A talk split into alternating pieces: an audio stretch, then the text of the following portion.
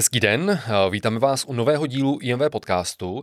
V dnešní epizodě jsme přivítali experta na výživu vytrvalostních sportech, našeho kolegu a kamaráda, nutričního terapeuta, osobního trenéra Honzu Stupariče. Také bychom rádi hned na úvod poděkovali exkluzivnímu partnerovi, společnosti Mixit, který podporuje náš podcast a vědecky ověřené informace. A pokud i vy chcete podpořit náš podcast a jeho fungování, jděte na web mixit.cz a nakupte tam s naším slovým kódem IMV. Takže pojďme na to a užijte si dnešní podcast o výživě ve vytrvalostních sportech. Vítejte u podcastu Institutu moderní výživy. Vědecky položené informace moderní a srozumitelnou formou. Hezký den, sledujete podcast Institutu moderní výživy s Lukášem a Smílou. Ahoj všem. A my máme velkou radost, že v dnešním díle můžeme přivítat odborníka na výživu ve vytrvalostních sportech a našeho kamaráda a kolegu Honzu Stupariče. Vítej v našem podcastu. Ahoj kluci, moc díky za pozvání. OK, uh, tak jdeme na to. Já bych uh, začal a podíval se vůbec na tvůj začátek se sportem. Jak se vůbec ke sportu dostal a jaké sporty jsi třeba během svého života vystřídal? Mm. A já jsem měl to štěstí, že rodiče mě k tomu sportu jako vedli úplně odmala a jako vzhledem tomu, že moje dětství byl karate kid, Volker Texas Ranger, takže uh, tam to začalo nějakým karate, judo, když jsem byl úplně malinký a potom tenis, uh, fotbal a asi nejvíc let jsem strávil jako s, basketbal, s basketbalem.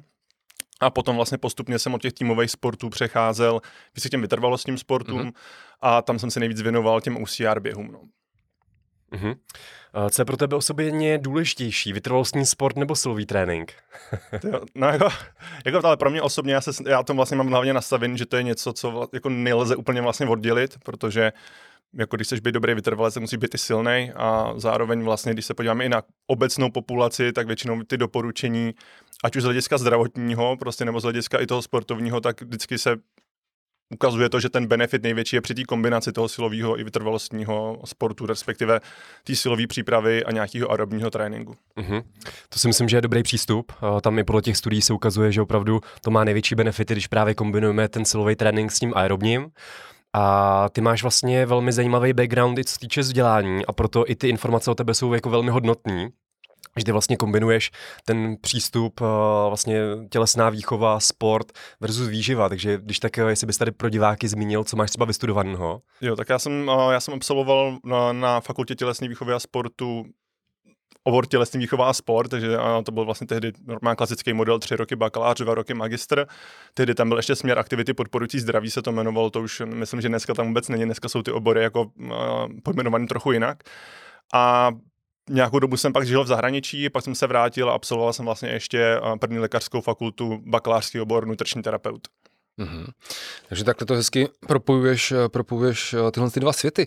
E, pokud jsem ty jsi dokonce psal snad i diplomovou práci právě na nějaký téma z oblasti vytrvalostních sportů? Jo, uh, diplomovou ne, ale vlastně tu bakalářku, bakalářku. na, na, na té nutrici, tak tam jsem psal právě na, jsem te, jsme testovali vlastně, jak funguje jako má strategie Mouthrince, o který se dneska taky budeme vlastně asi povídat, bych řekl, takže, mm, mm. takže na to téma jsem to psal. To určitě probereme a ty máš vlastně za sebou i dlouholetý praktický zkušenosti uh, při práci osobního osobního trenéra. Mm-hmm. Jak se na tohle díváš, na tu profesi a, a co máš třeba za sebou, jaký máš nejčastější klienty a jestli to stále jako baví i po těch letech, protože často to bývá problém, že setkáváme se s tím, že je to prostě práce s lidmi, je to náročná mm-hmm. práce a často ti osobní trenéři třeba po několika letech prostě vyhoří. Jak to mm. máš ty?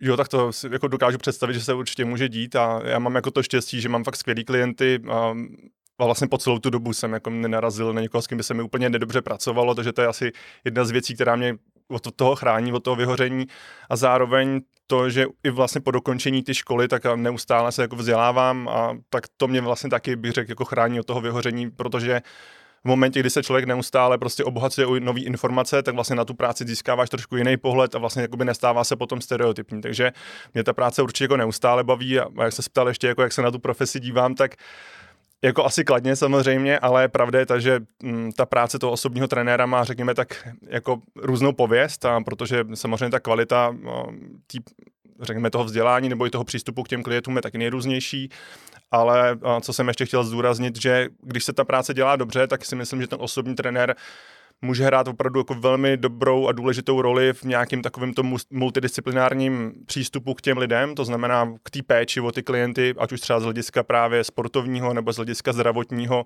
kdy ta práce toho osobního trenéra může velmi dobře třeba navazovat na práci nutričních terapeutů nebo na práci no, fyzioterapeutů, obezitologů, dalších specialistů a v momentě, kdy vlastně to propojení dobře bude fungovat a funguje, tak si myslím, že to opravdu je profese, která může jako velmi dobře pomoct těm lidem. Uh-huh. A co tvoje spektrum klientů? Koho nejčastěji trénuješ? Já to spektrum mám poměrně široký, jako co se týče třeba věku a tak, ale více a více v těch posledních letech se jedná o klienty, kteří většinou přijdou buď sami s nějakým problémem třeba s pohybovým aparátem, anebo odkážou je třeba fyzioterapeuta nějaký vlastně na mě, takže ať už je to vlastně taková převážná většina těch lidí, který, se kterými řešíme nějaký takovýhle konkrétní problém. Na začátku to samozřejmě byla taková ta klasika, jako schodit, nabrat, ale teď už jako více a více je to tohohle charakteru. A co se týče potom klientů, se kterými pracuju pouze jako na bázi té nutrice nebo té výživy, tak tam už se vlastně specializuju pouze na ty sportovce. Uh-huh. Takže ty vytrvalostní sporty a... Tak, hlavně vytrvalostní sportovci a jako sportovci obecně. No. Prostě Aha. na sportovní výživu, protože když se zaměřuju jako vyloženě jenom na práci, na t- což je více jako kancelářská práce, ta nutrice jako taková, tak tam uh, mě to vlastně baví nejvíc a myslím si, že v tom dokážu těm lidem taky jako i nejvíc vlastně pomoct, jako docela jako hodně dohloubky. No. Uh-huh. A klienty trénuješ tady v Praze? Když by někdo měl teda zájem z Prahy, jo, jo, ozvat. Klienty, klienty trénují tady v Praze, je to tak, jo. Aha, OK. Já si myslím teda, že na úvod, na představení eh, by to bylo všechno. A můžeme teda přejít rovnou na ty konkrétní témata, co se týče právě výživy ve vytrvalostních mm-hmm. sportech. My na to sami narážíme na některých našich přednáškách a akcích, že často právě sportovci mají dobře pořešenou, pořešený trénink, progresivní přetížení, mají eh, vlastně dobře pořešený všechny ty okolnosti kolem jejich vlastně trenéra a podobně, ale kde často dělají chyby a kde to vidíme jako velmi často je právě ta strava a nutrice mm-hmm. a přitom ta strava je obrovsky důležitá a může velmi dobře podpořit eh, ten, nejenom ten silový výkon, ale samozřejmě i ten vytrvalostní výkon. Takže pojďme se podívat, jaké jsou třeba konkrétní strategie ohledně těch vytrvalostních sportů, jak třeba podpořit tu svoji výkonnost hmm. před tím závodem, v případě eh, potom v průběhu toho závodu. Nicméně ještě na úvod bych tady chtěl vlastně rozebrat, co to vlastně vytrvalostní sporty jsou a jaká je definice a o, o kterých sportech se vlastně bavíme tak vytrvalostní sport, nebo respektive vytrvalostní výkon je vlastně takový výkon, který trvá od nějakých minut až po hodiny a to buď nějakou kontinuální formou, alebo také přerušovanou formou, to znamená, že nemusíme to chápat opravdu jako takový ty klasický typy těch eh, vytrvalostních sportů, jenom jako je nějaký půlmaraton nebo tahle, ale opravdu vlastně i ty zátěže, kde dochází k, ke změnám intenzity, k nějakým krátkým přestávkám, tak jsou vlastně svou povahou vytrvalostní výkony. A mm, Samozřejmě klasicky to je cyklistika, je to prostě to běžické sporty, může to být plavecké sporty a tak dále, ale pokud se budeme bavit třeba o těch datech, o kterých třeba dneska taky bude řeč, tak většina z nich vlastně jsou těch studií prováděna na běžcích a řekl bych možná ještě víc vlastně na cyklistech, no, protože vlastně většinou to je v laboratorních podmínkách nebo na nějakým běžeckým páse nebo nějakým bicyklovým ergometru. Mm-hmm. Co třeba bojové sporty? V dnešní době jsou velmi jako populární. Jak to je mhm. třeba s MMA? Je to spíš vytrvalostní sport nebo? Ta, tak eh, tam samozřejmě k tomu, že to jako velmi specifický, specifická zátěž, kdy oni měli ty kola od nějakých 3-5 minut, ale v závislosti na organizaci klidně vlastně do 10 minut. Ale uh, přesně tak, nebo někdy vlastně byli i bez limitů, že jo? Nevím, jestli stále třeba nějaký takovéhle organizace existují. Jirka Procházka se k tomu teď vyjadřoval, že by jo, chtěl. Jo, jo, přesně tak, aby se to vrátilo do, do UFC 1, nebo kdy, jo, jo. kdy vlastně žádný časový limit nebyl. Ale uh, jako o tom, o čem se dneska budeme bavit, tak si myslím, že se to nedá úplně aplikovat přesně na třeba na ten, na ten bojový sport, protože tam už je to trochu specifičtější a pro ty potřeby bych doporučil moderní výživu v bojových sportech e-book. jo, to děkujem, to děkujem. No, nicméně pojďme se podívat teda, jaký je vlastně, nebo vysvětlit eh, našim posluchačům a posluchačkám, jaký je vlastně teda energetický krytí toho vytrvalostního výkonu, protože kolem toho je taky jako spoustu dezinformací na sociálních sítích.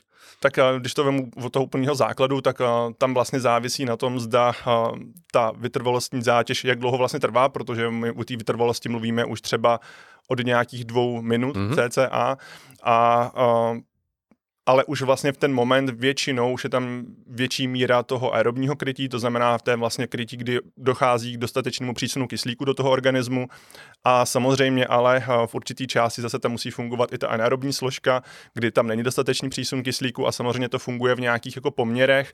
A jako téměř nikdy se nestane, že by jeden ten eh, energetický systém fungoval na 100%, druhý na nula, vlastně to vždycky jenom v závislosti na určitých uh, tý za, uh, intenzitě a třeba i trénovanosti toho jedince, tak jeden dominuje více nebo méně. Mm-hmm.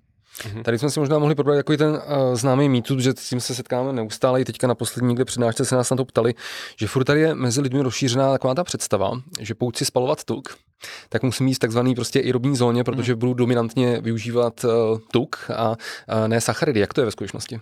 No, je to tak. Já vlastně nevím, jako čím, čím to úplně vzniklo. Já si myslím, že jeden z důvodů je, když se třeba hovoří o beta-oxidaci, což je jeden z těch systémů, který vlastně využívá ty tukové zásoby, tak se taky hovoří o tom, že ona nejvíce nastupuje po nějakých 20-30 minutách, nějaké střední intenzitě, dejme tomu.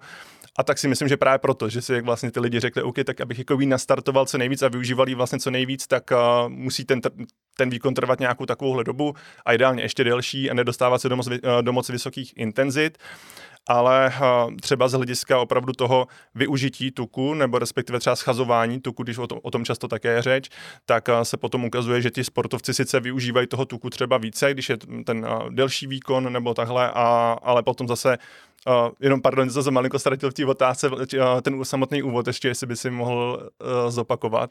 Jo, jo, mluvil jsem o tom, že se nás často na přednášce ptají na takový ten klasický mýtus, že když chceš spalovat tuk, tak jo, musí tak být musí... výhradně v té aerobní zóně, protože pojedeš výhradně na ty tukové zásoby údajně. Ale pro mě já jsem tam malinko jo, jo. tomu oži odbočil. Mm-hmm. Uh, no tak uh, tam samozřejmě záleží trošku na tom, jak taky ten uh, sportovec se stravuje, jak je, jak je trénovaný. Je pravda ta, že třeba trénovaní sportovci dokážou rychleji využívat ty tukové zásoby, než je, to, než je tomu třeba u těch netrénovaných jedinců, ale eh, prostě, no, jak jsem říkal, závisí na té intenzitě a my určitě vždycky budeme využívat i ty, i ty sacharidové zásoby a hlavně potom, my se o tom budeme bavit v momentě, kdy jsou potřeba, nebo je potřeba se dostávat do nějakých vyšších intenzit, kdy potřebujeme prostě velmi často v tom vytrvalostním výkonu zrychlit, prostě, ať už je to v rámci nějaký, uh, nějakého sportu nebo prostě závěru toho závodu, tak tam prostě potřebujeme samozřejmě ty pohotovější zdroje, což jsou právě ty sacharidy nebo respektive glykogen. Mm-hmm.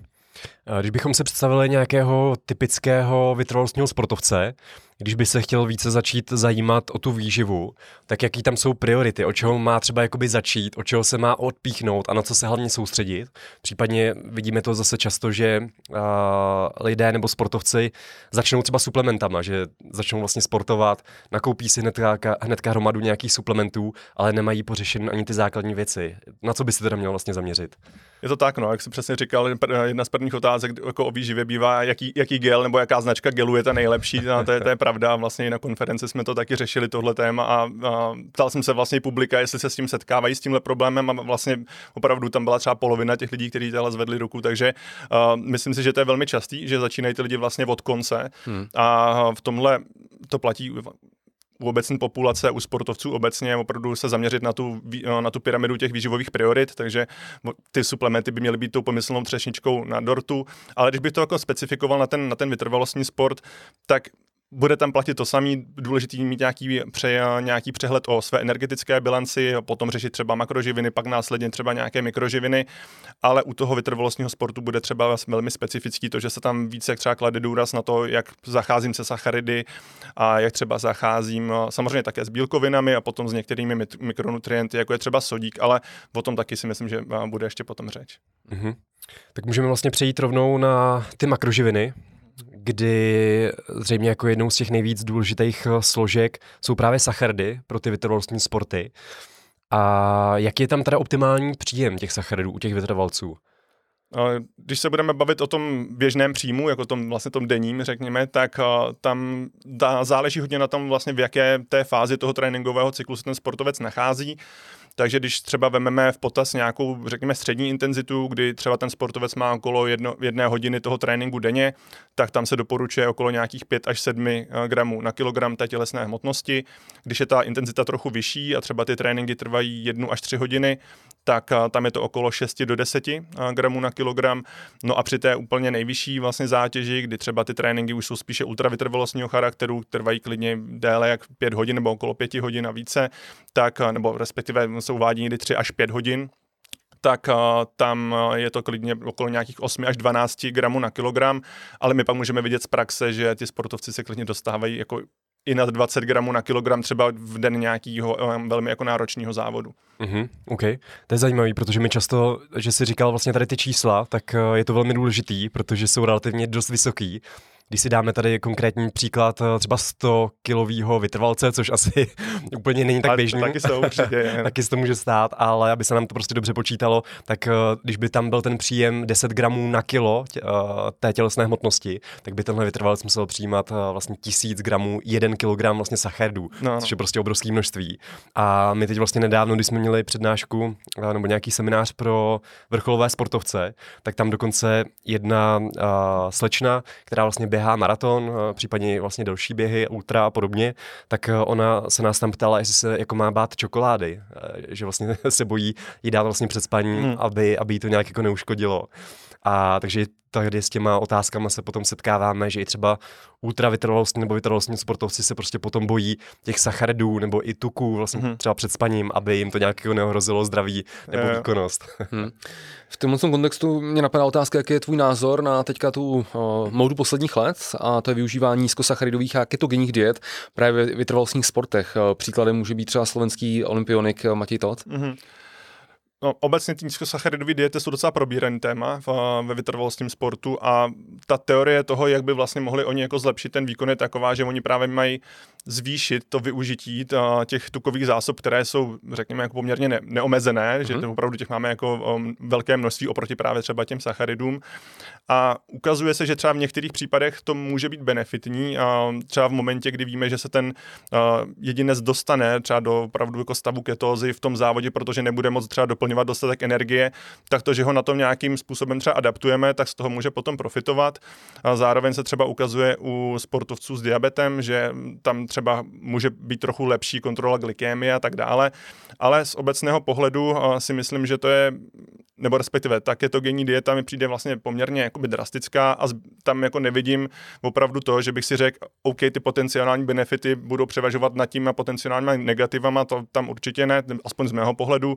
U té nízkosacharidové diety si myslím, že v určitý fázi té sezony nebo třeba i v určitý fázi nějakého kratšího mezocyklu, tak může dávat smysl, ale pokud se chceme opravdu zase, dostávat do těch vysok, vysokých intenzit, tak tam potom ten výkon se ukazuje, že vlastně může trpět. Mm-hmm. To souvisí s další otázkou a to se také často zmiňuje v kontextu těch nízkosacharidových diet ohledně sportovců, hlavně vytrvalců jestli je možný nějak jakoby adaptovat ten metabolismus více na ty tuky a případně vlastně se používá přístup uh, vlastně cyklování těch sacharidů. Tak jestli by si tohle mohl nějak tady rozebrat, zmínit různé přístupy, jaký se tam vlastně potom používají?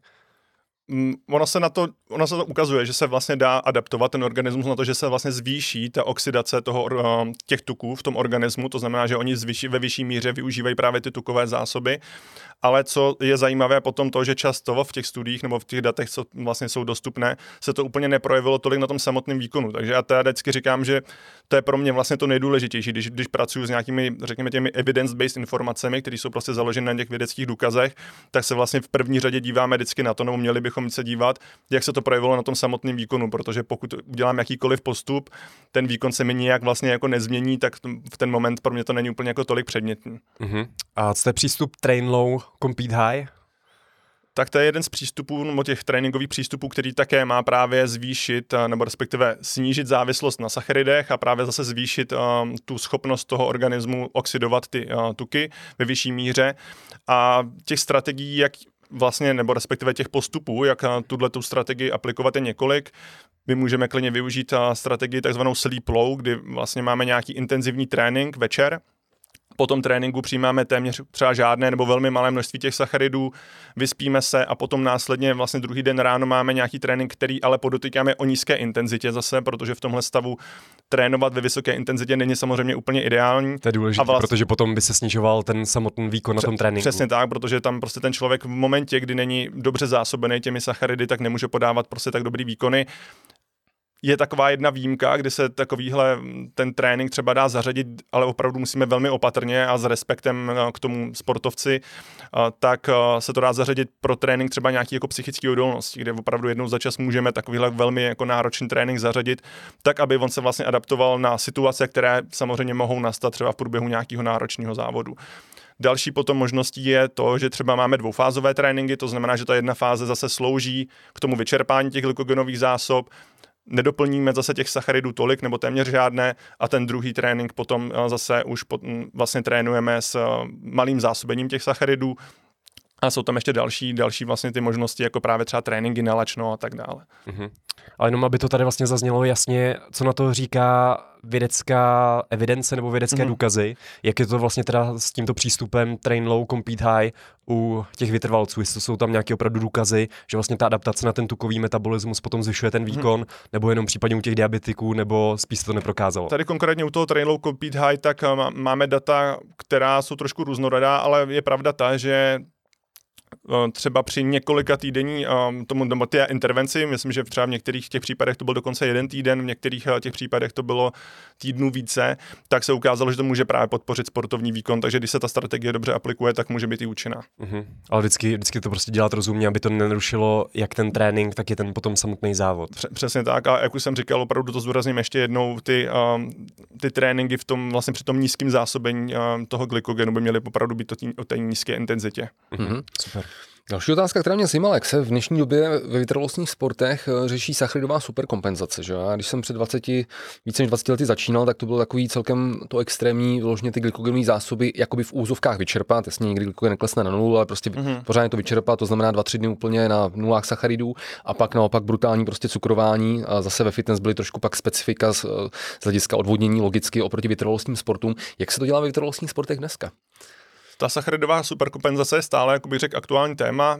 Každopádně pravda je ta, že ten takový ten klasický model, který opravdu známe už od nějakých třeba 60. Mm-hmm. let, kdy přesně, jak si říkal, dochází třeba po dobu nějakých tří dnů k navýšení vlastně uh, intenzity toho tréninku, sníží se příjem sacharidů, na to následuje právě naopak zase fáze několika těch dnů, kdy se naopak zvyšuje příjem sacharidů a snižuje se ta intenzita, tak uh, pravda je ta, že vlastně tady ta klasi- nebo od tohohle klasického přístupu se trochu více ustupuje mm-hmm. v mhm. dnešní době a více a více se ukazuje, že je důležitý ten samotný carb loading, kdy vlastně my opravdu máme třeba nějakých poslední den, dva navýšený příjem těch sacharidů a také se ukazuje to, že tady ten přístup toho carb loadingu je velmi efektivní právě u těch trénovaných jedinců. Ty na to vlastně dokonce, uh, ty na to dokonce reagují ještě lépe než třeba běžná populace. Takže více a více se přisuzuje, nebo respektive přistupuje k tomu carb loadingu i z toho důvodu, že právě tam nemáme ten, uh, ten několika denní neúplně příjemný jako časový úsek, kdy trénujeme v opravdu jako v poměrně náročných podmínkách bez toho dobrého zásobení těmi sacharidy. Což se mu potom může ovlivnit tu regeneraci narušit ten, ten závod, že? Ten, ten výkon na tom závodě.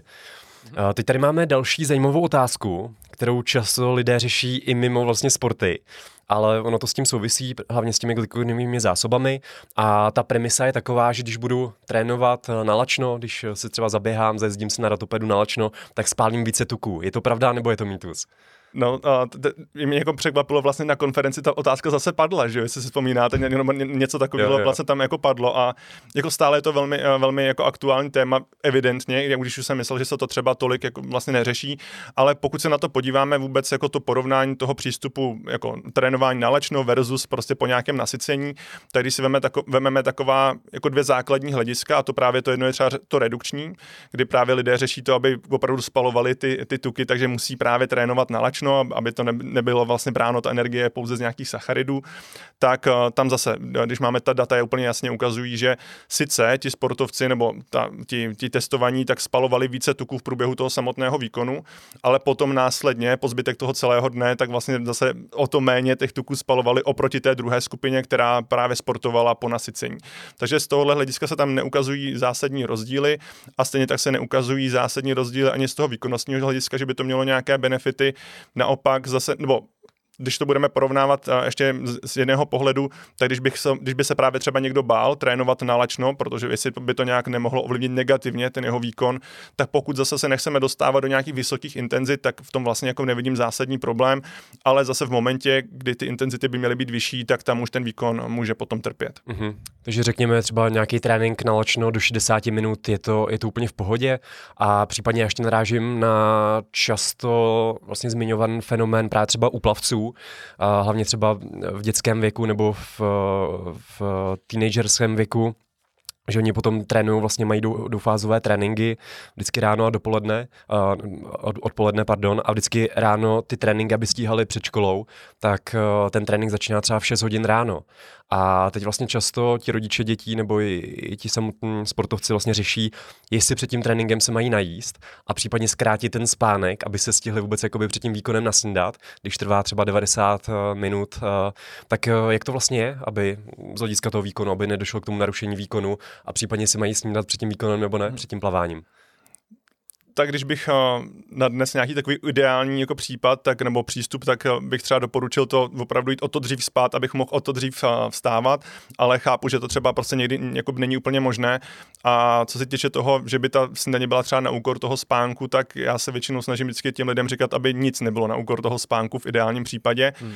Ale samozřejmě ne vždycky to je úplně prakticky možný. Každopádně třeba v momentě, že nastává ta situace, kterou si tady vlastně popsal, tak tam já bych třeba doporučil opravdu dát jenom nějaký malý sacharidový snack před tím, závo, před, před tím tréninkem, pokud je to zase nějaký intenzivnější trénink a pak se prostě dojíst úplně v pohodě po tom, po tom samotném tréninku, takže třeba takový, tak by to mohlo vlastně vypadat. Mm-hmm. OK, tak jo. Probrali jsme vlastně teda dávkování sacharidů, pojďme se teďka podívat, jak optimalizovat příjem tuku ve vytrvalostních sportech. Mm-hmm.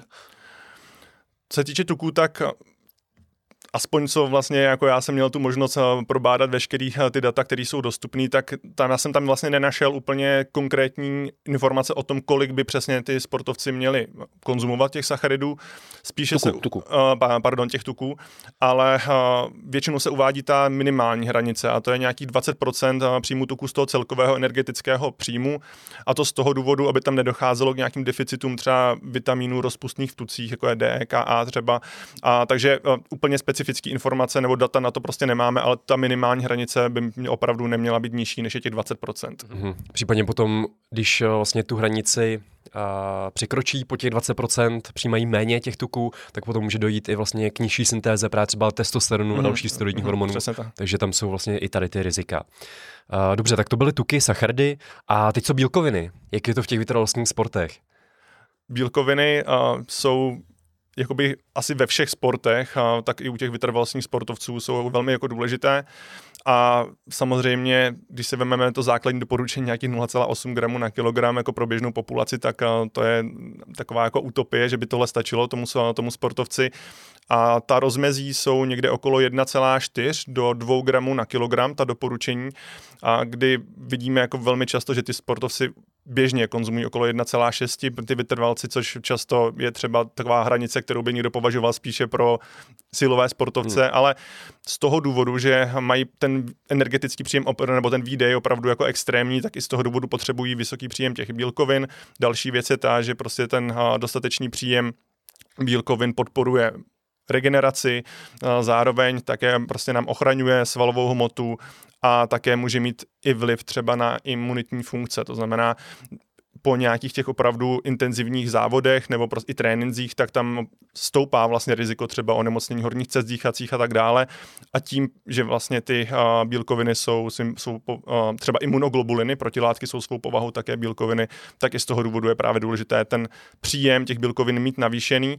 A ještě bych zmínil jednu věc a to taková specifika, kdy třeba v momentě, kdy ty sportovci se nachází v nějakém tréninkovém třeba mezocyklu, který je opravdu velmi intenzivní, tak tam klidně se můžou dostávat nad 2 gramy na kilogram a také se doporučují ty vyšší dávky v momentě třeba nebo v případě nějaké rekonvalescence po zranění, kdy zase nás to vlastně chrání od toho, abychom ztráceli tu svalovou hmotu, což samozřejmě nikdy vlastně nechceme. Mm-hmm. Případně když hubnou, potřebují vlastně schodit nějaký nadbytečný kilo, tak taky Přesně to tak. zvýšené dávkování bílkovin je tam vlastně benefitem.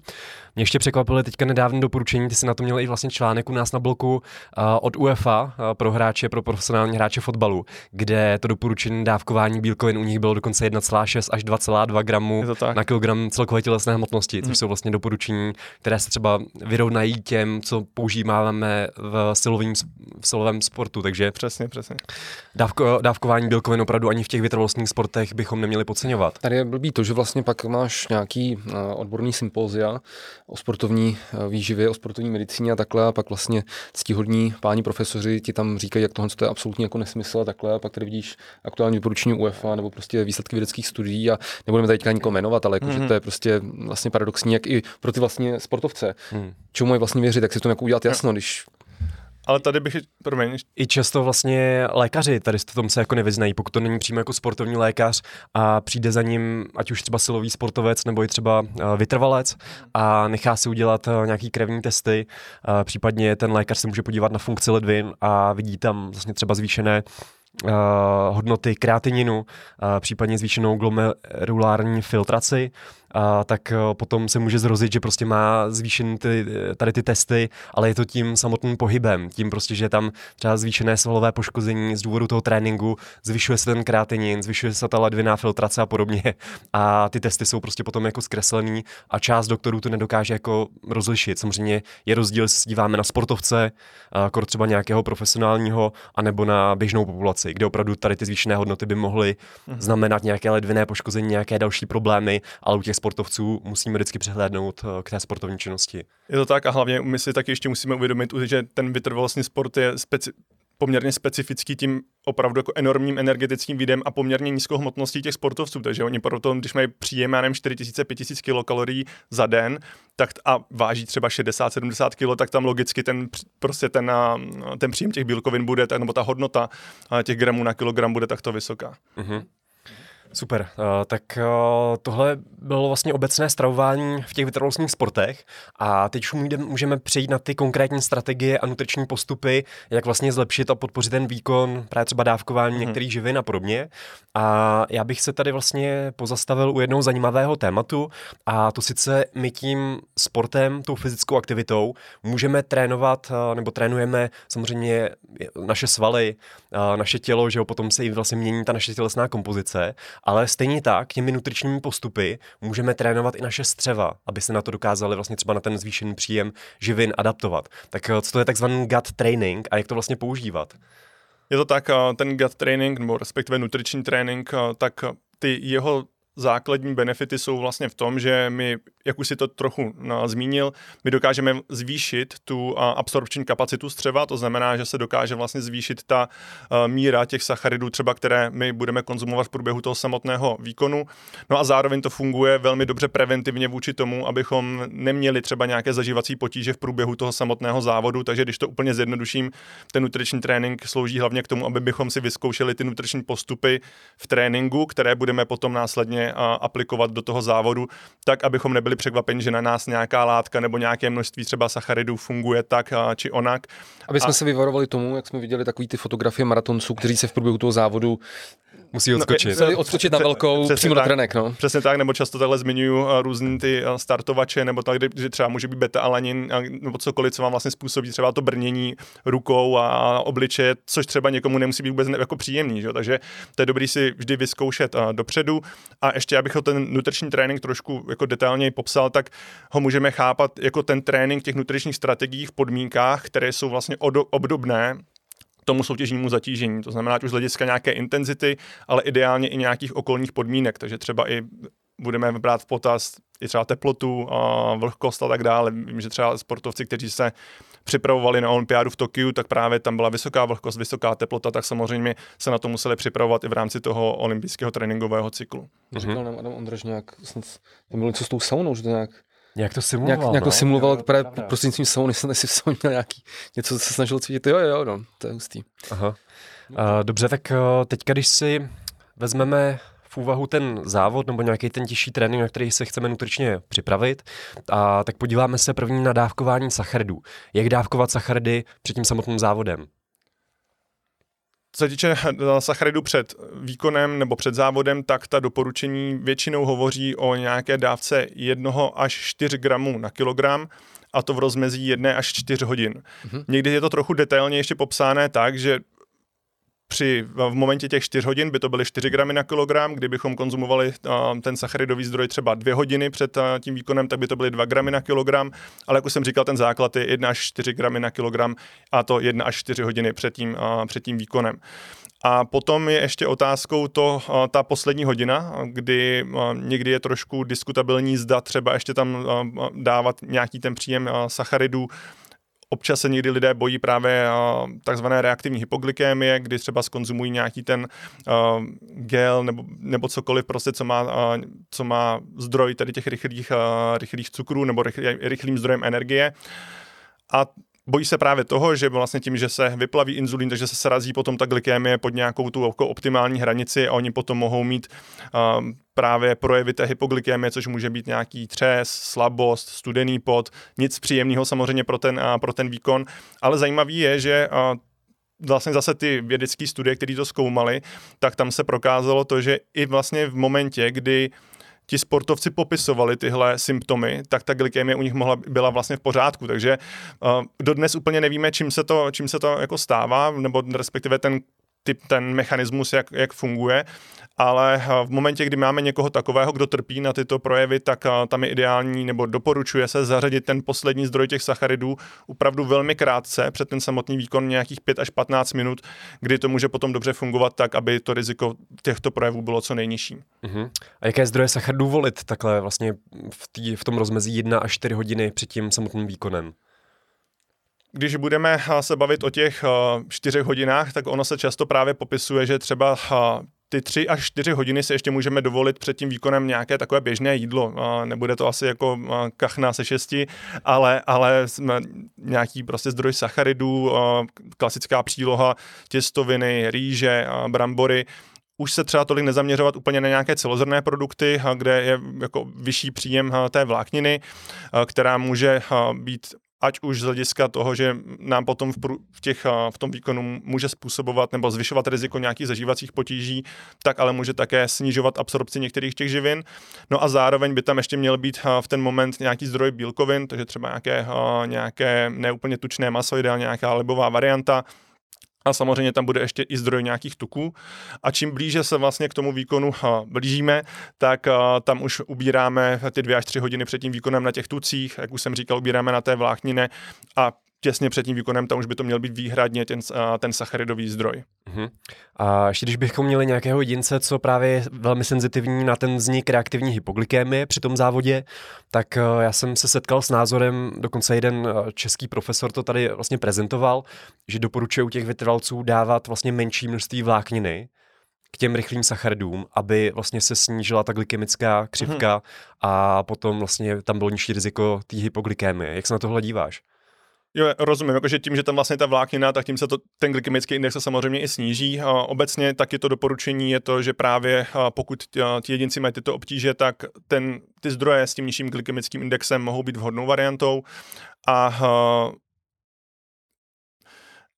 jak, e, teď ještě jenom uh, tu poslední, poslední závěr, jenom ještě ty otázky. Jestli bys tam doporučil tu vlákninu dávat. Jo, tu vlákninu. A, a, a ta vláknina to je taky téma samo o sobě, protože my se jí často obáváme, nebo respektive ty informace jsou takové, že bychom ji právě měli co nejvíc snižovat a před tím samotným výkonem a v průběhu výkonu ideálně vůbec by tam neměla být. Ale pravda je ta, že my víme i podle některých těch dat, že ty sportovci dokáží v některých případech dobře tolerovat uh, tu vlákninu a naopak uh, někteří odborníci, jako třeba Asker Jeukendrup, uh, tak opravdu doporučují naopak v rámci třeba toho nutričního tréninku právě zacházet s tou vlákninou tak, aby se ten náš zažívací trakt právě dobře adaptoval na ten příjem té potravy a abychom z toho vlastně mohli potom benefitovat taky v rámci té samotné soutěžní zátěže. Uh-huh. To je důležitá věc, takže neskoušet vlastně tu vlákninu dávat uh, před tím samotným důležitým závodem, Při ale vyzkoušet si vždycky ten konkrétní nutriční postup při tom gut tréninku, při, tom, při té přípravě na ten, na ten závod. Mm-hmm. Tím se teda dostáváme, probrali jsme dávkování sacharidů před uh, tím sportovním výkonem, před tím závodem. Jak dávkovat sacharidy v těch vytrvalostních sportech v průběhu toho déle trvajícího závodu? Tam máme několik takových eh, časových úseků, kdy jsou různá doporučení nebo různé hodnoty pro příjem těch sacharidů. A když se zaměříme úplně na ty nejkratší uh, zátěže nebo nejkratší um, třeba závody a prostě uh, tu vytrvalostní zátěž od nějakých 30 do 75 minut se uvádí někdy, tak tam to doporučení takové, v tom případě bychom měli přijímat pouze třeba malé množství sacharidů, anebo využít už tu zmíněnou strategii mouth rinse. V momentě, kdy se nacházíme v rozmezí třeba jedné až dvou hodin, tak tam to doporučení je okolo 30 gramů sacharidů za hodinu. V případě dvou až tří hodin je to 60 gramů za hodinu a to jenom zase pro představu, když třeba někdo úplně neví, kolik vlastně těch sacharidů vlastně kde najdeme, tak těch 30 gramů, které jsem zmínil, tak najdeme právě třeba v nějakém klasickém větším, trochu větším gelu energetickém, anebo je to 300 ml pomerančového džusu, anebo je to třeba 500 ml takového klasického sportovního nápoje, jako je třeba Gatorade. A teď ještě dále k tomu, takže a v momentě, když už potom se nacházíme u těch velmi dlouhých závodů, tak třeba dvě a půl hodiny a více, tak tam se doporučuje konzumovat 90 gramů za hodinu a to je taky někdy vlastně hranice, která se popisuje jako maximální, kterou dokáže náš organismus využít, těch 90 gramů sacharidů za hodinu. To znamená, pokud na to nejsme zvyklí, nebo už v rámci toho gut trainingu, když to máme natrénovaný? Uh, ne, obecně, jako z hlediska nějaký fyziologie sportu, tak se popisuje to, že prostě ten organismus dokáže využít maximálně 90 gramů za hodinu. Ten, uh, a, a samozřejmě tam bude hrát trochu roli nějaká adaptace, že někdo bude jakoby schopen více, někdo méně, ale já to zmiňuji i z toho důvodu, co ještě budu potom říkat dále, právě o tom třeba ultravytrvalostním sportu. A tady ještě zpátky k těm 90 gramům, tam už se také doporučuje to, aby ty zdroje sacharidové byly kombinované, aby tam třeba byla kombinace právě glukózy a fruktózy, které využívá, nebo respektive náš organismus pro jejich vstřebání využívá jiné přenašeče. Konkrétně u té fruktózy je to přenašeč GLUT5 a u té glukózy se využívají přenašeče SGLT1 a GLUT2. A my vlastně, když máme nějaké to množství těch sacharidů a rozdělíme ho právě mezi více těch přenašečů, tak se dokáže více naraz těch sacharidů také vstřebat a náš organismus je dokáže využít. A co se týče toho poměru, tak takový zlatý grát dlouho byl poměr 2 k 1, glukóza versus fruktóza a více a více teď těch nových eh, dat, co máme, tak eh, se t- trošku vyrovnává ten poměr. Nyní teď třeba jedne, v jedné z té studii eh, z roku 2022, tak ti autoři uvádí jako optimální 1 ku 0,8. No a jak už jsem říkal, že se ještě budu zmiňovat o tom ultravytrvalostním sportu, tak data vlastně z posledních let tak ukazují to, že i těch 90 gramů a více může být vlastně benefitní pro sportovce. A momentálně myslím, že ještě nemáme tolik dat na to, že by se to projevilo na tom samotném výkonu, jako že by ten výkon byl prostě vyšší, ale uh, máme tam data na to, že se snižuje míra svalového poškození u těch jedinců, což samozřejmě z hlediska třeba nějakých etapových závodů nebo vícedenních závodů, tak uh, je velkým benefitem pro ty sportovce z toho důvodu, že oni dokáží potom třeba lépe um, opakovat ten sportovní výkon nebo um, rychleji regenerují. Mm-hmm, super. A teď se přesouváme teda do doby po tom výkonu, to znamená, ten sportovec uběhl nějaký maraton jak teda po tom maratonu ty sacharidy zase doplňovat po, pro podporu těch glykogénových zásob a regenerace? Úplně hned, vši, co nejvíc sacharidů, co, co nejvíc, co nejvíc Jak se maraton nepočítá. Ne, ne, já si dělám srandu, protože to, a vy to znáte asi hodně z toho prostě silového tréninku, že ty byly takový ty různé názory, že proteinák si musíš dát ještě předtím, než dojdeš do, dojdeš do šatny.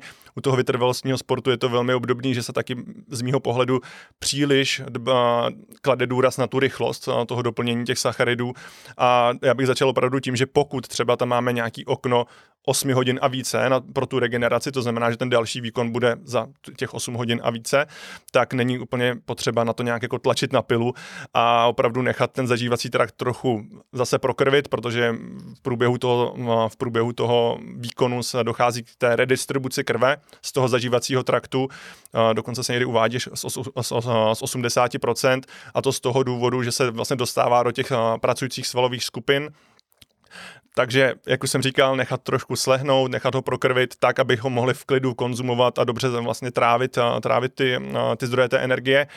Ale když už se teda zaměříme třeba na ty konkrétní hodnoty, tak zase ta doporučení jsou někdy od jednoho gramu do 1,2 gramů na kilogram hmotnosti hmm. za jednu hodinu a to po období třeba 3 až 4 hodin po tom samotným, po tom samotným výkonu.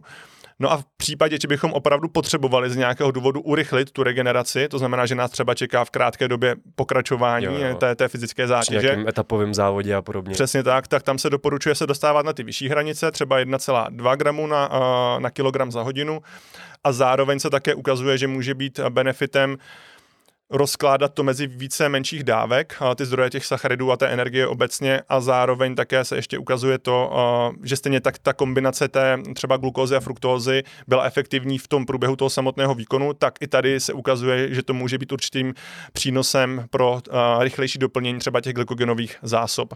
A vlastně proto i my do, chceme ty sacharidy doplňovat po tom výkonu, protože chceme znovu doplnit ty glykogenové zásoby a zároveň to potom slouží zase k nastartování dalších regeneračních procesů. Jaký zdroje preferovat i hned po tom závodě? Já tam tam já se ho, hodně jakoby zdůraznuju to, aby to vyhovovalo zrovna vám, opravdu, protože uh, pokud, jak už jsem říkal, my dokážeme třeba, někdo to dokáže rychleji, někdo to dokáže pomalej, si dát úplně klasický jídlo, přesně jak jsem říkal, nějaký zdroj sacharidů, nějaká příloha, nějaký, uh, nějaký libovější maso, tak ty, někteří sportovci to můžou tolerovat uh, velmi rychle.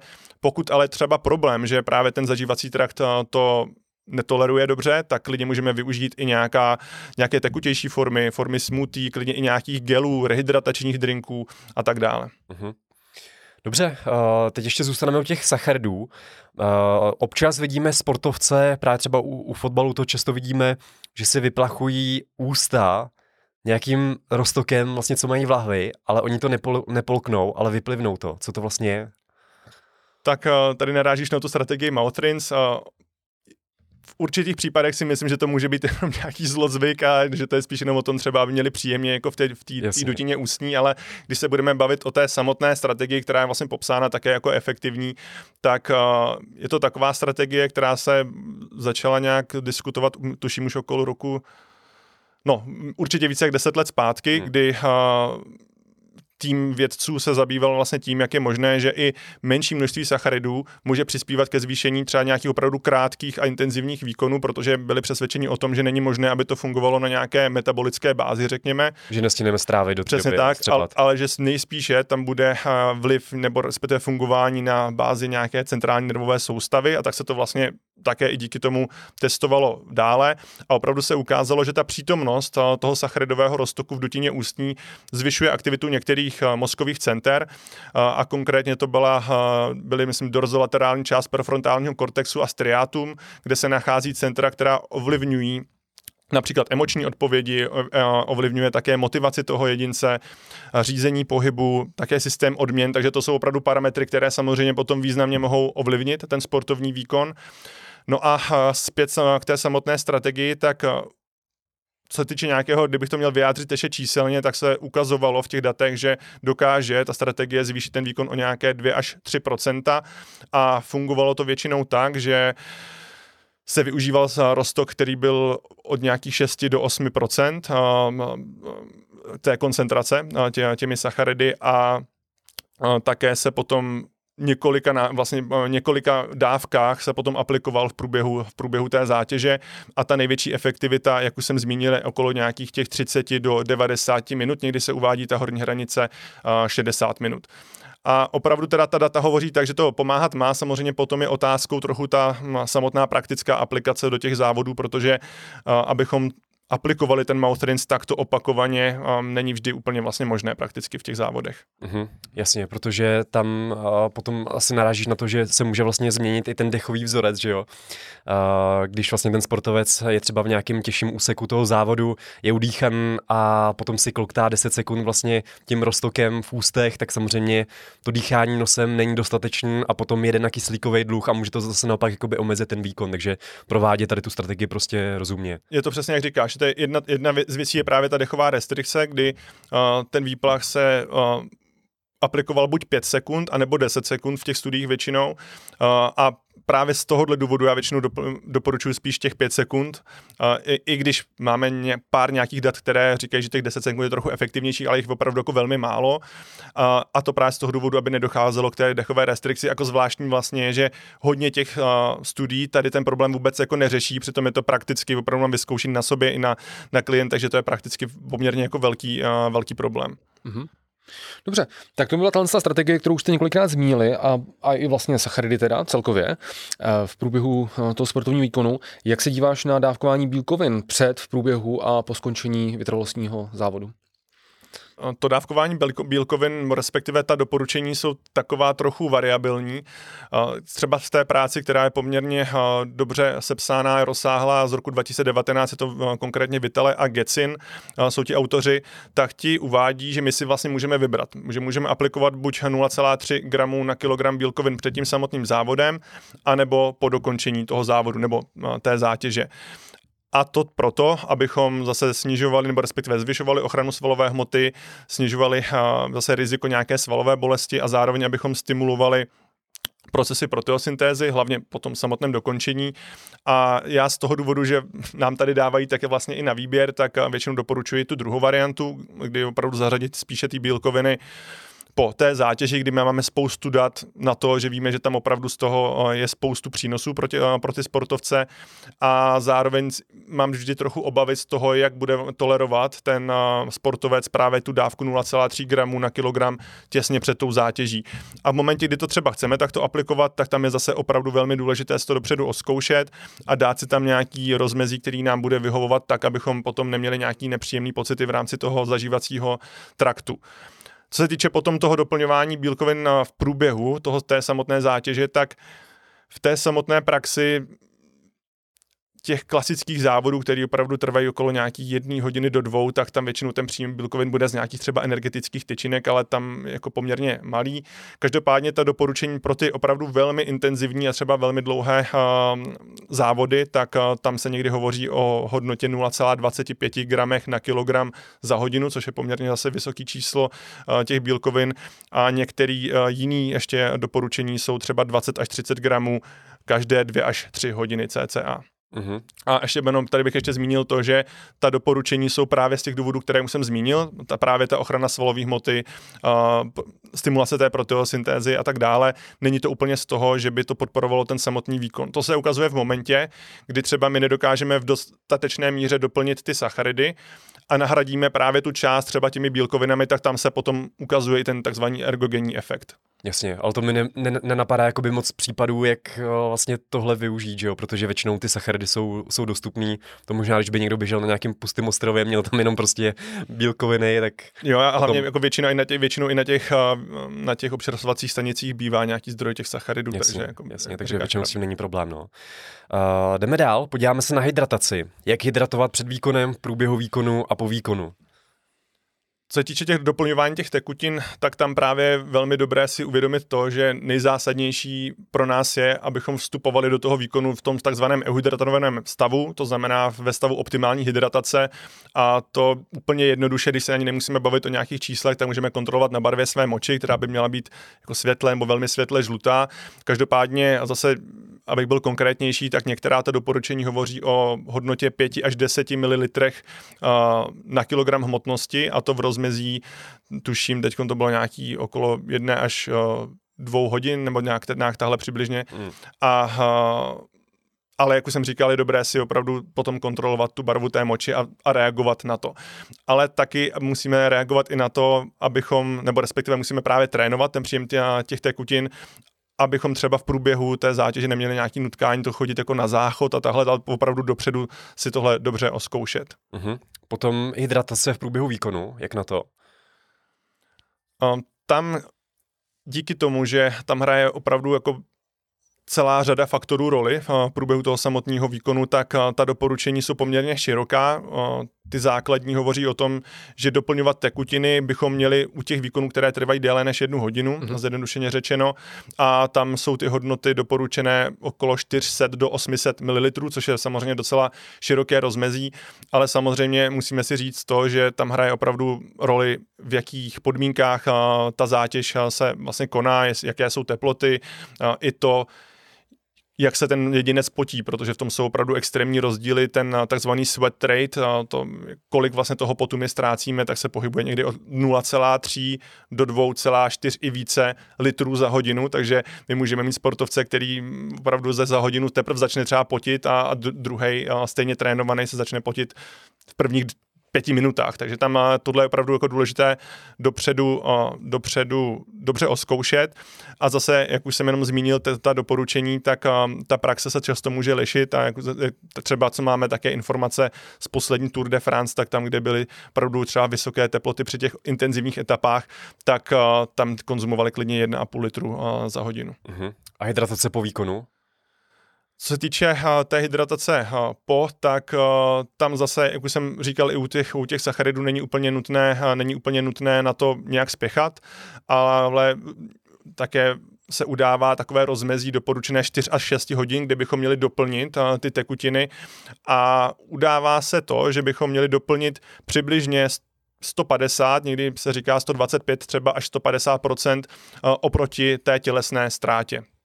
OK, takže zvážit se prostě, zvážit se před tím výkonem, po výkonu a potom Přesně doplnit těch 150%, co ztratíme. Proto, abychom to tohle mohli aplikovat, tak je právě potřeba si zjistit právě ten svůj takzvaný ten sweat rate, a to vlastně kolik se potím, i ten sweat loss, kolik prostě tu ztrátu toho potu, a jak si přesně říkal, zvážení se před, před potom a v momentě, kdy třeba se musíme vážit ještě v nějakým trikotu nebo prostě v, v textilu, který na sobě máme, tak je dobrého potom opravdu co nejvíce vysušit, když se nemůžeme úplně slíknout, aby hmm. ty výsledky nebyly potom zkreslené. Jo, jo. Eh, v jaké formě ty tekutiny doplňovat? No, tam eh, je zase důležitý se zaměřit asi na to, nebo dát si otázku, co je vlastně tím samotným, eh, samotným cílem často, to je ta častá otázka třeba maminek a, a, a tatínků, co jejich jako děti mají konzumovat třeba v průběhu nějakého tréninku. A my, když se opravdu nenacházíme na nějaký jako vrcholový úrovni, tak jako často nám bude stačit jako normální voda, nebo kdyby si tam chceme dát nějaký sacharidy navíc, tak třeba ředěný džus 3 ku 1, 2 ku 1, 1 ku 1 závislosti na, na tom obsahu těch sacharidů v tom džusu. A bude to jako úplně v pohodě. A když bychom to se zaměřovali na nějaké sofistikovanější formy, tak když se podíváme třeba na konkrétní ty sacharidové nápoje podle toho, jak je rozdělujeme dle těch jednotlivých koncentrací, to znamená nějaké hypotonické, izotonické a hypertonické, tak zase, co je naším cílem? Pokud je hlavním cílem hydratace toho organismu, tak tam budeme více profitovat z těch hypotonických nápojů, to znamená, to jsou ty, které většinou obsahují pod 4 gramy sacharidů na 100 ml. A naopak, pokud je naším cílem dodej té energie a energetizace toho sportovce, tak tam se ukazuje třeba jako optimálnější varianta ta izotonická forma, kde zase ta koncentrace od nějakých 4 do 8 gramů. No a ty hypertonické, ty už se uh, užívají spíše třeba právě po té zátěži, kdy potřebujeme doplnit větší množství uh, ať už nám z sacharidů, a třeba také elektrolytů, ale pravda je třeba ta, že my můžeme vidět poměrně běžně i v rámci Tour de France, že si tam, že si tam jezdci pochutnávají na Coca-Cole, která jako je také jako hypertonickým vlastně nápojem, ale tam je to spíše z důvodu nějakého jako psychologické podpory. A je pravda ta, že u těch hypertonických nápojů se udává většinou to, že to vstřebání té vody vlastně z nich není úplně, úplně optimální. Mm-hmm. Mě by ještě zajímalo, jak to vlastně potom u těch delších výkonů, řekněme maraton a dále nějaký ultra a podobně, jak to spolu skombinovat. To znamená, jde nám jednak na jedné straně o tu hydrataci toho sportovce a na druhé straně nám jde o to doplnění těch sacharidů. Na druhé straně ještě musíme vlastně kompenzovat to, aby tam neznikl nějaký ten gastrointestinální diskomfort, aby neměli nějaký trávící problémy. A jak to teda zkombinovat? Co se běžně jako používá? Kombinují se právě třeba nějaký ty energetický gely eh, s obsahem sacharidů a třeba hypotonické nebo spíše izotonické nápoje nebo hypertonické? Jak, jak to vlastně potom v praxi funguje? On to je taková trochu alchymie, samozřejmě my tam musíme eh, zohlednit eh, ten charakter té zátěže, charaktery toho samotného závodu a samozřejmě jako nějaký individuální rozdíl, ale když bych měl vzít nějaký konkrétní příklad, tak třeba u těch eh, cyklistů můžeme vidět velmi často takovou tu klasickou kombinaci nějakých gelů, tyčinek, a pak i uh, kombinaci toho, že tam máme čistou vodu a potom třeba jako jeden bidon, jeden bidon třeba s čistou vodou, hmm. Což je třeba fajn, že tím můžeme potom zapíjet ty gely, protože většinou um, to by se jako ideálně mělo a hlavně nám to není potom úplně příjemný zase uh, ten gel často by měl takovou jakoby uh, lepkovou konzistenci, takže často se doporučuje a je to příjem těm sportovcům je zapíjet, takže proto je potom optimální právě ta čistá voda. No a druhým tím zdrojem může být ještě potom ten třeba nějaký ten sacharidový nápoj. Jasně, jasně.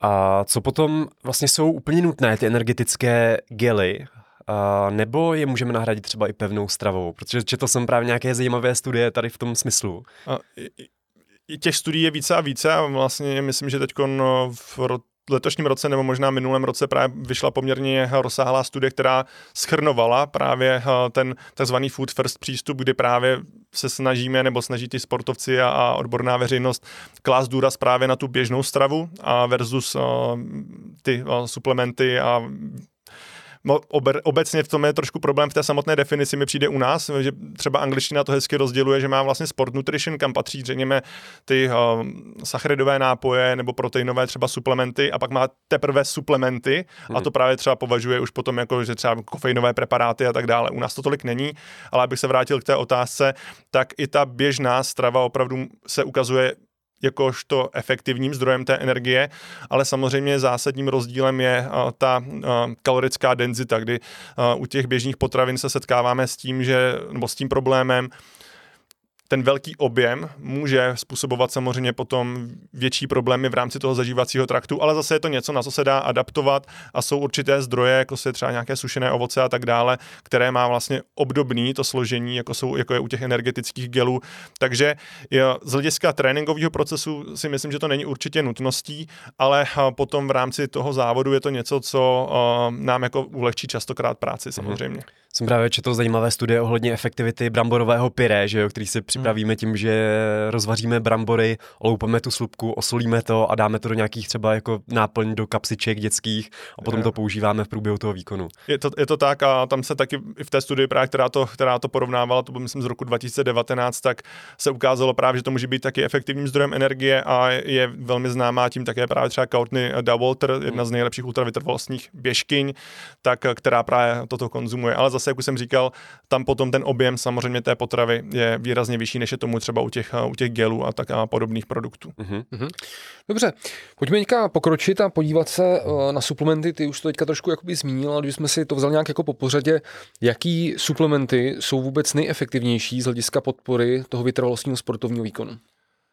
Tak když se podíváme na ty konkrétní data, tak uh, asi tím zlatým grálem bych řekl bude kofein stále, uh, kdy uh, tím, tím jeho my si oceníme hlavně pro ty jeho stimulační účinky a opravdu je už ověřené praxí, že to funguje na ten samotný výkon, ale také máme více a více dat, že to podporuje i kognitivní funkce těch jedinců, takže zase to, že třeba se nám nějak zlepší reakční čas, nějaké rozhodovací schopnosti, tak je něco, z čeho samozřejmě i ty vytrvalostní sportovci mohou profitovat. A ještě bych zmínil, že ty kognitivní funkce se zvětšují ještě o to více v momentě, kdy třeba jsou ty sportovci v nějakém stavu spánkové deprivace, takže zase pokud je to nějaké cestování u těch, u těch sportovců nebo prostě z nějakého důvodu uh, nemohli třeba dobře spát, tak o to větší ten účinek kofein, kofein bude mít. A tam ty doporučení jsou o nějakých 3 do 6 vlastně miligramů na kilogram, na kilogram té tělesné hmotnosti a v rozmezí třeba 30 až 90 minut cca u těch sportovců a před výkonem. Takže to bych řekl, že je takový jako nejzásadnější mm-hmm. ten suplement a také právě máme nejrůznější potom gely, které už třeba ten kofein jako takový obsahují. Otázkou třeba je potom samotná káva, jestli může být taky optimálním takovým startovačem a zase často říkám, pokud to není úplně třeba v tréninku a ne, nejsme opravdu jako vrcholoví sportovci, tak si myslím, že to je něco, co si můžeme úplně v klidu dát, pokud nám to vyhovuje. Problémem trochu u té kávy je ten variabilní obsah toho kofeinu, na rozdíl právě u těch, od těch suplementů, kdy opravdu se už prokázalo to, že ten obsah se může třeba i ve stejné odrůdě a ve stejné várce prostě lišit klidně jakoby dvojnásobně, takže to je trochu problémem, pokud chceme mít opravdu dobře nastavené ty podmínky před tím závodem nebo před nějakou tou zátěží, tak potom se spíše věnovat nebo zaměřit na, té, na ty suplementy, kde máme jasně uh, daný ten obsah. No a co se týče dalších suplementů, tak uh, ukazují se také jako efektivní třeba nitráty, mm-hmm. dusičnany, uh, které dokáží, nebo tím, že se vlastně přeměňují v, v našem organismu na oxid dusnatý, který má vazodilat, vazodilatační účinky a snižuje tak tím pádem i vlastně krevní tlak v našem organismu a má vliv na náš krevní oběh, na regulaci kyslíku třeba v těch pracujících svalových skupinách, tak se prokazuje opakovaně to, že dokáže právě zvyšovat ta konzumace těch nitrátů samotný vytrvalostní výkon, ale také třeba i vysoce intenzivní, uh, za, uh, také výkon v, tě, v rámci té vysoce intenzivní zátěže. Uh-huh. Uh, ještě tady mám další suplementy, jako je třeba beta nebo jedlá soda, který se často používají. Jsou také efektivní v rámci vytrvalostních sportů. U obou těchto produktů, tím, že oni mají ty pufra, takzvané ty pufrační schopnosti dokážou vlastně ovlivňovat pH v našem organismu, tak se opravdu prokazuje to, že mohou být efektivní. Tady je jenom důležité si říct, že jak u toho beta-alaninu, tak u té jedlé sody, tak ten největší benefit nebo ten největší nárůst toho výkonu je u těch výkonů, které trvají opravdu v rámci beta-alaninu. Je to, my tuším, někdy okolo jedné do deseti minut hmm. cca. Uh, stejně tak je tomu u toho, uh, u, té, u té jedlé sody, takže to jsou spíše opravdu uh, výkony, které trvají jednotky minut. Takže zase v momentě třeba, kdy se nacházíme v tréninkovém cyklu, kdy máme třeba nějaké intervalové tréninky, tak eh, to může být skvělým benefitem, a nebo třeba, když víme, že i v rámci toho klasického vytrvalostního výkonu nás čekají právě nějaké eh, momenty, kdy se budeme dostávat do těch vyšších intenzit. Mm-hmm. A případně i kolektivní sporty, že jo, tam, Přesně tam tak, taky je. bojové sporty, tam budou tady ty látky efektivní. Dobrý, uh, tak já si myslím, že jsme to probrali. Ty další informace, další suplementy si necháme na tvůj webinář, kde tohle probír, probíráš v rámci 4 hodin velmi, velmi dopodrobná. A můžeme teda přijít na ty časté chyby, problémy a jejich řešení. Uh, co křeče? Často sportovci to řeší, hlavně ty vytrvalci. Jaká je teorie jejich vzniku a co třeba může pomoct proti těm křečím? A jestli, jestli funguje uh, vlastně suplementace, uh, jak se často říká, právě třeba hořčíku na ty křeče ty křeče jsou taky aktuální téma stále, protože to je něco, s čím se potýká jako téměř asi každý sportovec, nebo aspoň jednou se s tím třeba setkal. A ty teorie toho vzniku máme takové dvě základní. Jedna z nich hovoří o takzvané elektrolytické nerovnováze, která je způsobená dehydratací a pravda je ta, že to už se zkoumalo někdy ve 20. 30. letech, kdy se topičům a horníkům podávaly třeba solné tablety, solné roztoky a pravda je ta, že opravdu ten výskyt těch křečí se díky tomu snížil a pravda je také ta, že ten vliv těch vysokých teplot se stále prokazuje jako, jako pravdou, že v momentě, kdy ta zátěž je ve vysokých teplotách a při vysoké intenzitě, tak to riziko zase těch křečí stoupá. No a ta druhá teorie, o který se možná, nebo ke které se trochu více přiklání mi přijde v dnešní době, tak je takzvaná teorie neuromuskulár, nebo změněného neuromuskulárního, neuromuskulárního řízení, která je založená na nějaké, řekněme, aktivační nerovnováze, kdy z alfa motoneuronů vlastně z našeho mozku vedou impulzy k těm svalovým skupinám pracujícím, které jsou právě v nerovnováze a jsou vlastně v přemíře a dochází právě k tomu mimovolnímu stahu hmm. toho, toho kosterního svalu. Nejčastěji to jsou zadní, přední části stehen, lítkový sval, a samozřejmě to je něco, čím potom ten výkon toho sportovce může utrpět. No a jak se tomu vyvarovat, tak jeden z těch základních parametrů je opravdu dost, dostatečná hydratace toho organismu. Když už to jde, tak se vyvarovávat tréninkům, tréninzím v těch vysokých teplotách, což samozřejmě ne vždycky úplně ovlivníme, a zároveň se zaměřit na dodej sodíku, kdy se opravdu ukazuje, že u těch sportovců, kteří právě trpí na, na, tyto, na tyto projevy, tak třeba dodatek nějakých 300 až 600 mg toho sodíku za, řekněme, třeba hodinu té, té zátěže může na pomoci snížit právě to, to riziko a dále tam může být třeba také zařazení pilometrických cvičení do toho tréninkového procesu a nebo také pravidelného stretchingu. A co se týče toho horčíku, tak to je stále v populaci mi přijde takovým, takovou jako jasnou informací, že prostě když mám křeče, tak si dám horčík, ale on ten horčík se ukazuje jakožto efektivní třeba v momentě nějakých specifických křečí, jako jsou třeba křeče u geriatrické populace, třeba které kteří trpí na noční křeče často, tak tam se to ukazuje jako efektivní nástroj pro to s tím bojovat, ale u těch křečí, které jsou vyloženě spojené s tou pohybovou aktivitou, tak tam dominantní roli hraje právě ten sodík. To je zajímavý. Přitom uh, už máme ty, ty studie, jak jsi tady říkal, z 20. 30. let minulého století na těch hornicích, kdy ty sůl opravdu je, fungovala, tak, jo, jo, jo. ale pořád se už je doporučuje ten hořčík plošně. No. A u těch sportovců opravdu nemáme důkazy o tom, že by hořčík na ty křeče pomáhal. Mm-hmm. Hmm. Co třeba mm, píchání v boku na začátku běhu? To asi zažil každý z nás, kdo někdy začínal běhat. jak to řešit? Je, je, tak a, přesně jak říkáš, jako s tím se setkal úplně každý a, a tam Stejně tak jako u těch křečí nemáme úplně jasně ještě informace o tom, na jaký bázi to vlastně funguje nebo vzniká ten, ten, tento jev. Často se to přisuzovalo třeba nedostatečnému prokrvení bránice nebo třeba taky nedostatečnému prokrvení zažívacího traktu, svalovým nějakým křečím v rámci břišního svalstva ale více a více se zase přisuzuje tomu, že by to mohlo se stávat díky tření vlastně vnější a vnitřní pobřišnice, což je blána, která vlastně um, odděluje tu břišní naší uh, břišní dutinu, nebo uh, je na ní přiložená. A uh, takže to je jeden z těch asi hlavních důvodů, který momentálně se domníváme, že by měl mohl být uh, tou příčinou. No a zase také díky tomu, že nevíme ten vznik, ten mechanismus toho vzniku, tak ani nevíme přesně, jako jaký jediný je hmm. ten, ten postup, jak se tomu vyvarovat, ale zase máme několik těch věcí, které můžou snižovat ta rizika a to je třeba právě vyhýbat se třeba hypertonickým, hypertonickým nápojům, zkusit třeba trochu změnit ten dechový, dechový rytmus, trochu prohloubit dech, a zároveň to může být také to, trochu zacházet s těmi tréninkovými proměn, proměnými, to znamená trošku snížit třeba intenzitu toho tréninku, může nám to, stejně tak jako ty křeče, tak i to píchání v boku pro nás může být jenom indikací toho, že třeba nejsme ještě dostatečně adaptovaní právě na ten samotný, na, na, tu, na tu zátěž, které, ve které se konkrétně nacházíme. OK, zajímavý. Uh, dostáváme se teda na závěr. Mě by ještě zajímala regenerace u sportovců, protože zase často to vidíme to i na sociálních sítích, potom vidíme ty, ty sportovce vlastně v televizi, jak mají takový ty v chozovkách cucáky na zádech, že vlastně podstupují baňkování, chodí na akupunkturu, na masáže, všechny ty manuální techniky. Ale co je potom z hlediska té regenerace ve sportu nejdůležitější? Jsou to právě tyto techniky nebo něco jiného?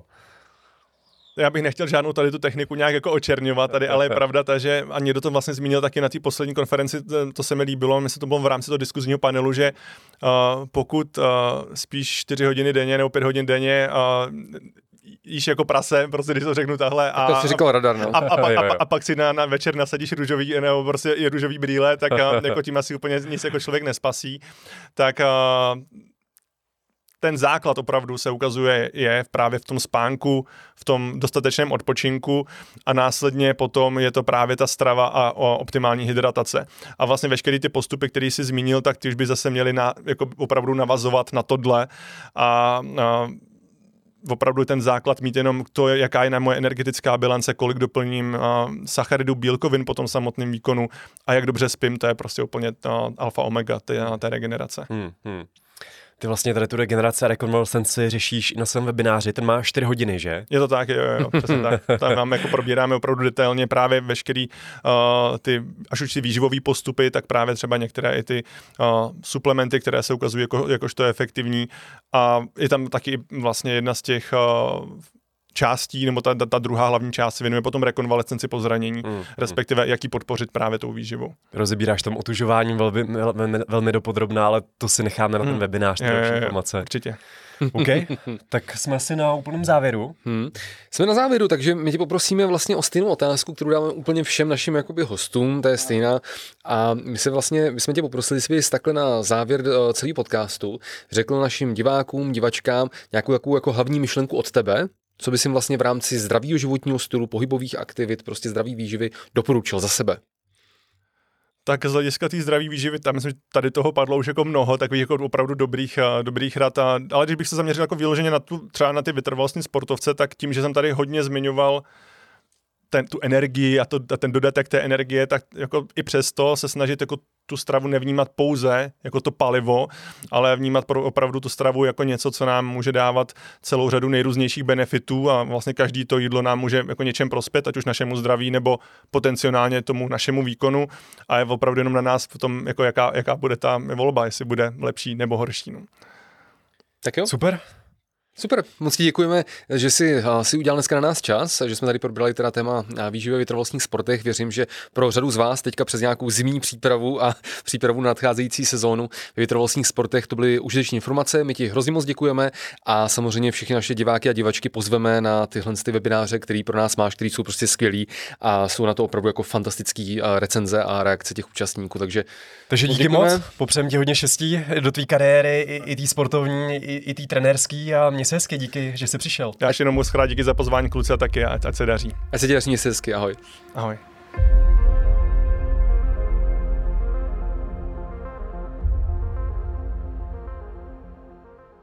Tak, to byl náš host Honza Stuparič a teď se přesuneme na Q&A, takže začneme první otázkou od FitPainFit 606, který se ptá.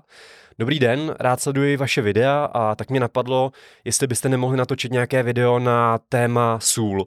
Rozebrat například konkrétní druhy kuchyňská sůl, himalajská sůl, keltská sůl a tak dále. Jde o to, že se střetávám s názorem, že je jedno, jakou tu sůl používáte, že je to úplně to stejné. Já si myslím ale, že tam rozdíly budou a já osobně na zpestření používám keltskou, keltskou sůl.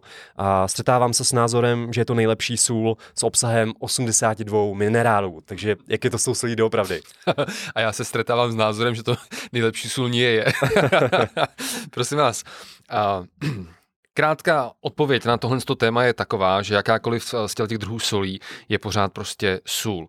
A i když ano, tam nějaké drobné rozdíly v obsahu těch minerálních látek budou, tak ale pořád si musím uvědomit, že to není signifikantní. Protože, když to přepočteme na to celkové množství soli, které za ten den jíme, vzhledem k obsahu, k tomu stopovému obsahu těch minerálních látek, tak to prostě je absolutně irrelevantní, když to srovnáme s obsahem minerálních látek, eh, které běžně konzumujeme prostě z jiných eh, potravin v průběhu celého dne, celého týdne.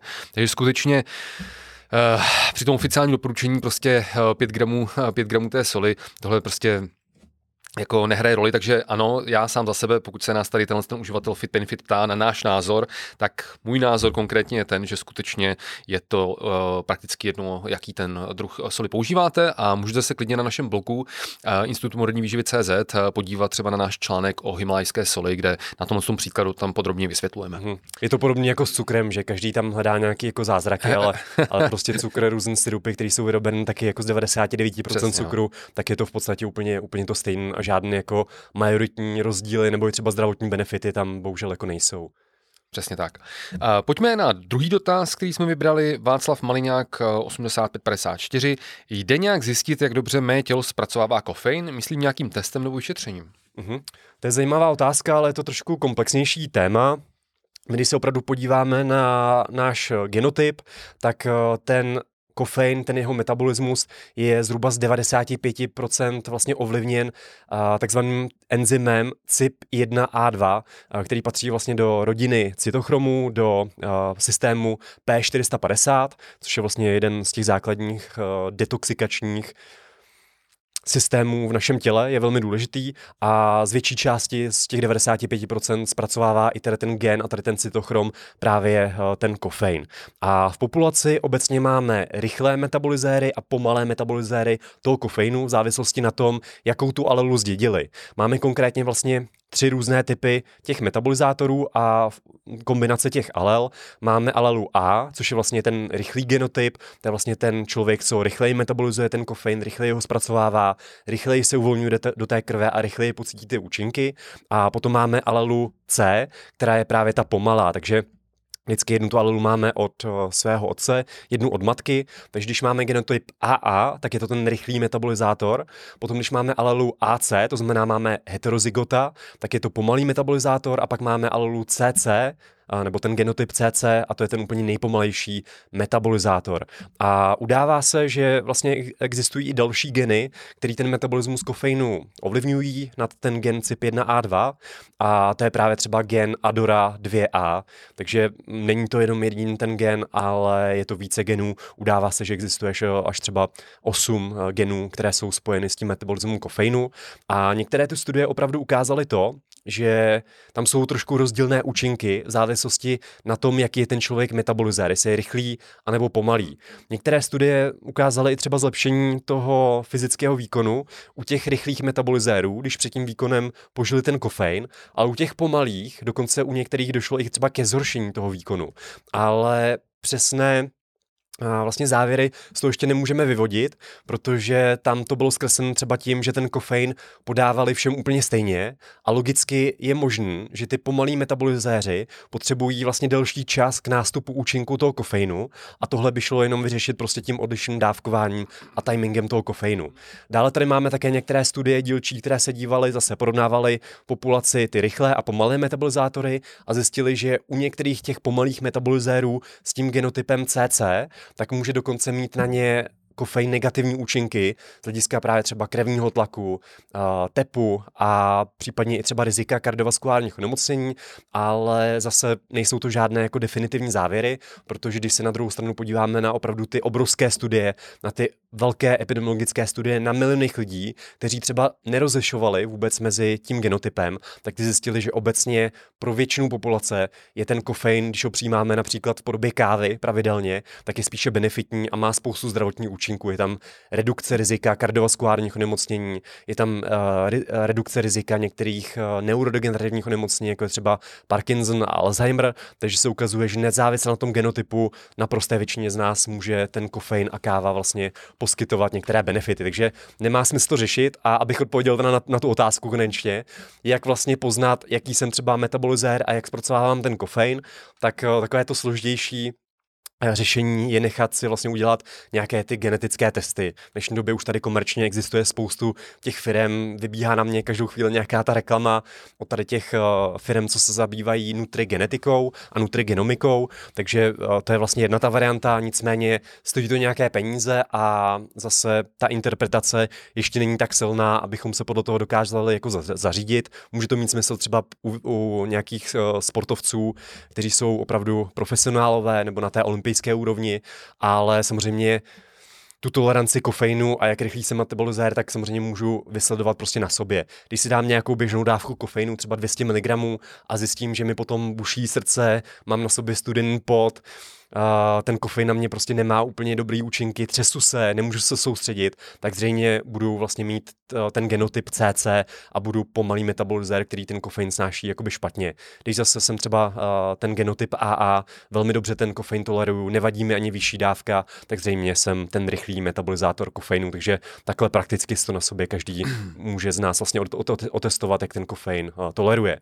Tak to byla možná delší, delší odpověď, než kolik trvala celá, celá ta hlavní část. Nicméně Míla, uh, Míla je expertem na uh, kávu a kofein a vlastně v našem e-booku Suplementu efektivně, tam to snad má rozsah úplně několika desítek stran, jenom tyhle ty podkapitoly, že jo? Takže to je, to je tvoje téma, to je tvoje téma. A je to velmi zajímavé téma, takže uh, to byla odpověď na tuhle druhou otázku, díky teda za to, že nám posíláte ty dotazy a pro dnešek je to tedy samozřejmě všechno a na závěr ještě dnešní epizody nesmíme zapomenout poděkovat našemu exkluzivnímu partnerovi společnosti Mixit, že podporuje náš podcast, podporuje vlastně šíření těch vědecky podložených informací a i vy, pokud chcete podpořit náš podcast, to jeho fungování, tak jděte na web mixit.cz a nakupte tam s naším slovým kódem IMV a tento slový kód platí i ze Slovenska.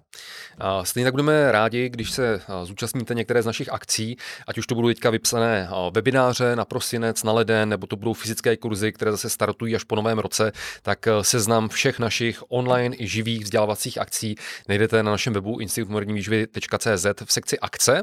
A teďka taková ještě jako velmi aktuální věc. V sobotu proběhl pátý ročník naší mezinárodní konference moderní výživy, který se podle těch ohlasů na sociálních sítích i diváků v sále strašně moc vydařil, takže eh, vy, kteří jste tam byli, ať už online nebo fyzicky, hrozně moc vám za tyhle ty krásné eh, reakce děkujeme. A vy, kteří jste si třeba nevšimli, že tuhle akci pořádáme nebo jste se o tom dozvěděli prostě až teďka, tak eh, je možnost eh, kompletně tu konferenci eh, vidět ze záznamu. Nám to natáčela profesionální společnost úplně v totálně špičkové kvalitě, která dělá třeba natáčí gala večery MMA, nebudeme říkat jaký, takže ve špičkové kvalitě. Takže na našem webu, zase když půjdete na náš web imv.cz a půjdete do sekce konference, tak si ty záznamy můžete pořídit a třeba teďka přes prosinec, přes Vánoce se kompletně na tu konferenci podívat. Uh-huh. A pokud se vám dnešní epizoda líbila, tak jděte pod tady to video nebo pod ten podcast, hoďte nám tam třeba nějaký hezký komentář, napište tam hezké hodnocení, dejte nám pět hvězdiček, like, sdílejte a dejte zvoneček pro podporu algoritmu. Takže moc vám děkujeme a budeme se na vás těšit u další epizody. Moc děkujeme vám, děkujeme Pixbo Studiu za pomoc s produkcí tohle podcastu a budeme se moc těšit u dalšího dílu.